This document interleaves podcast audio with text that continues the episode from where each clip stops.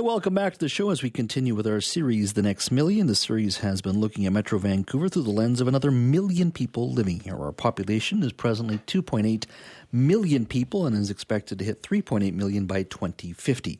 How do we accommodate these new residents and how do we work, live, and play in a region with another million more people? Now, last week we had former Premier Christy Clark join us to discuss how we govern the region in 2050. We were also joined previously by Peter Dhillon, the chairman of uh, Ocean Spray, to discuss food security for our region. Last uh, last week, our guest was Kevin Quinn, the CEO of TransLink, talking about how transit would look like in 2050 and our needs of our community. Well, in the weeks ahead, we'll also be looking at policing in 2050 and, of course, First Nations communities and their potential impact on Metro Vancouver over the next 25 years. Now, today, we want to look at uh, race, demographics, and the impact uh, these uh, two issues would have on politics uh, in our city and our region.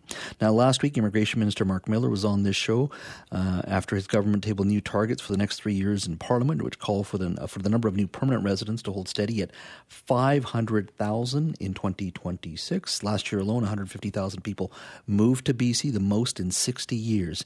Immigrants come from all over the world with a large presence from Asia here in Vancouver. We are, of course, a multi ethnic society society with 52% of our population people of color. What does the future look like uh, with another million people uh, here, and how will it impact our politics and the involvement of many of these communities, and of course, race relations here in Vancouver? Well, joining me is a man who looks at demographics uh, when it comes to politics. His name is Kareem Allam. He's a partner at Fairview Strategies and a campaign director for Ken Sim and ABC Vancouver during the last civic election. Kareem, welcome. Thanks for having me on again, Jas. Yeah, absolutely. Uh, now, let's go back to the campaign uh, from a year ago, just for a moment here. When you ran that campaign for ABC, you've got a, a diverse city uh, like Vancouver. When you looked at your strategy moving forward, you got all this diversity, a massive Chinese population, South Asian population, uh, a gender breakdown, uh, all of those issues, socioeconomic. How did you move forward in regards to stitching together a coalition, which eventually led to the supermajority for Mr. Sim? Yeah, uh, it's uh, important to acknowledge before I answer that question that today is the one year anniversary of Ken Sim and ABC being sworn in um, as council. Um, it was a really special time for me uh, to, to, to see the first uh, Asian mayor, first non-European mayor elected in the city's history. Uh, we hit a lot of firsts. We had a very diverse slate. Uh, first South Asians in a lot of categories. First Chinese, Mandarin, Taiwanese in a lot of categories.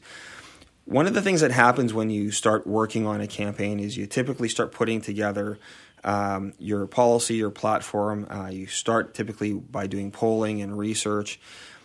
You put your campaign platform together, and then the ethnic outreach becomes an afterthought. One of the things we recognized early to be successful in this campaign is that ethnic can't be the afterthought, it needed to be the starting point. And that's just based solely on the demographics. So 52% of people in lower mainland are non European. In Vancouver, that number is 60%. Burnaby, that's 60%. In Surrey, it's 65%. In Richmond, it's 86%. Those are the four largest cities in, in, in British Columbia. So your approach in building a successful campaign must consider the diversity of its people first. So the first and most important part was to assemble a slate of people that looked like and reflected uh, the city of Vancouver. Then having those people come with their ideas and their ambitions to populate your platform.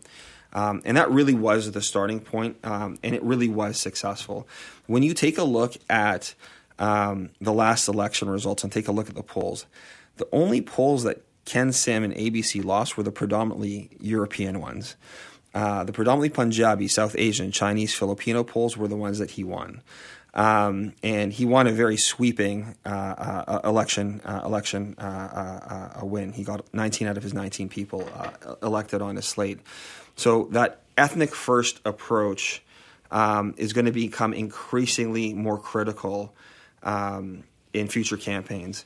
I'll close off by just putting a little bit of this context, one of the reasons why I think the NDP provincially is doing so incredibly well mm-hmm. is they've done a little bit of what ABC had done. Is they've recruited a very diverse caucus. They have 11 Punjabi MLAs. The BC Liberal Party has zero. They have six or seven Chinese uh, MLAs, and the BC Liberals have two. And not only are these people MLAs, but they're also occupying very senior cabinet portfolios when you're looking at Ravi Kahlon and Rachna Singh and Harry Bains uh, and Nikki Sharma. Their voices are strong. The diverse perspective ideas that they are bringing to the table are meeting the ambitions of these constituents. Um, and it's translating into electoral success. So now, add 25 years. Uh, we're at 52%, I think, uh, for the whole region in regards to diversity.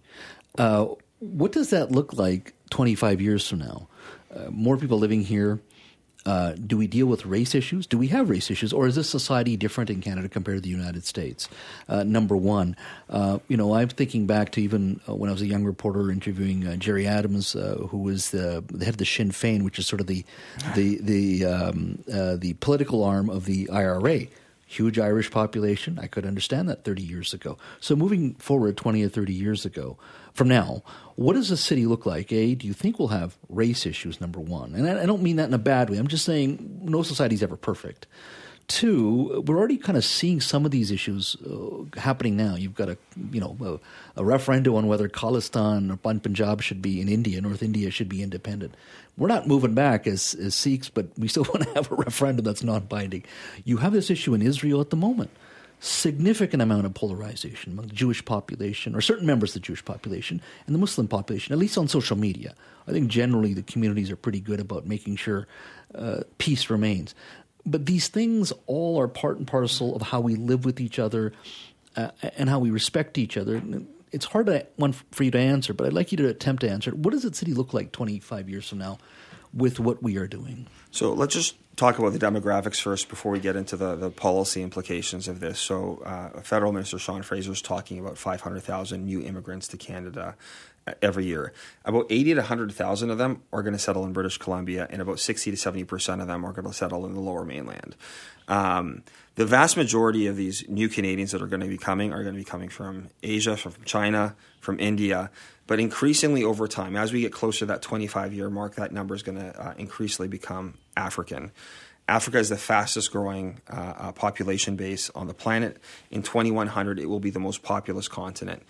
What's important about that is just the age demographic. Canada's average age is 44 years old. Africa's is 17. Uh, so as we're looking at our labor force, whether it's construction, whether it's healthcare, uh, that young population is what we're going to be looking for uh, to, to help sort of sustain our healthcare system and, and, and our workforce. So it's increasingly going to start looking African, but in the immediate short term, it's going to it's going to look Asian there's always been race issues in Canada, and there are current race issues today. And some of these things are enshrined in legislation. Uh, we have uh, an apartheidist Indian Act um, that Pierre Poilievre, Jagmeet Singh, and Pierre Paul uh, and, and, and, Justin Trudeau all agree needs to be gotten rid of, but we're not taking the initiatives to uh, uh, to resolve some of those issues. We've got Bill C-21 in, in Quebec, religious headscarf ban that is negatively impacting Muslims, Sikhs, uh, and people of the Jewish faith, and again. Um, these risk issues are going to become more frequent. Uh, they're going to become more emotional. Um, but the tide at some point is going to shift just based on the sheer volume of non European people uh, that are going to start asserting their economic power and they're going to start asserting their political power on these debates. Hey, welcome back to the show. If you're just joining us, we're speaking to Kareem Allam. He's a partner at Fairview Strategy. He was campaign director for Ken Sim, Mayor Ken Sim now, uh, and ABC Vancouver. Of course, they won that supermajority. We're talking about changing demographics uh, in the lower mainland, what the city will look like in 2050 when we add another million people. Uh, Kareem, one of the things we've talked about is just you know we have so many different people coming from different parts of the world, and it is changing the demographics of this city.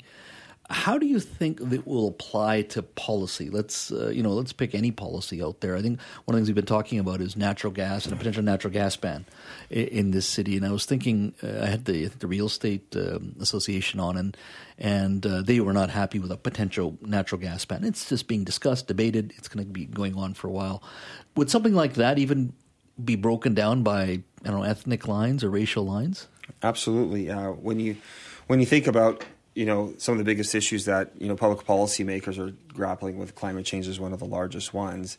Um, but when you start to lay over that cultural aspect, which is becoming increasingly more important from a political and electoral success perspective, banning natural gas might not be as popular as it might be just within European communities. You can't cook roti without an open flame. You can't make pita bread without an open flame. Shawarma, barbecue, Tex-Mex. Uh, uh, there are cultural elements to our interaction with fire and those open flames, and those things will have an impact um, uh, uh on on on on policy making and decision making.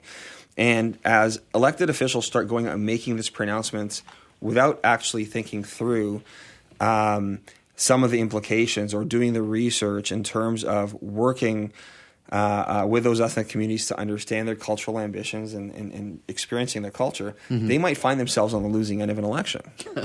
it is amazing uh, when you think about uh, uh, something like that. All right, well, let's go to the open line. I'm very curious as to what you have to say. Let's go to uh, James in White Rock. Hi, James.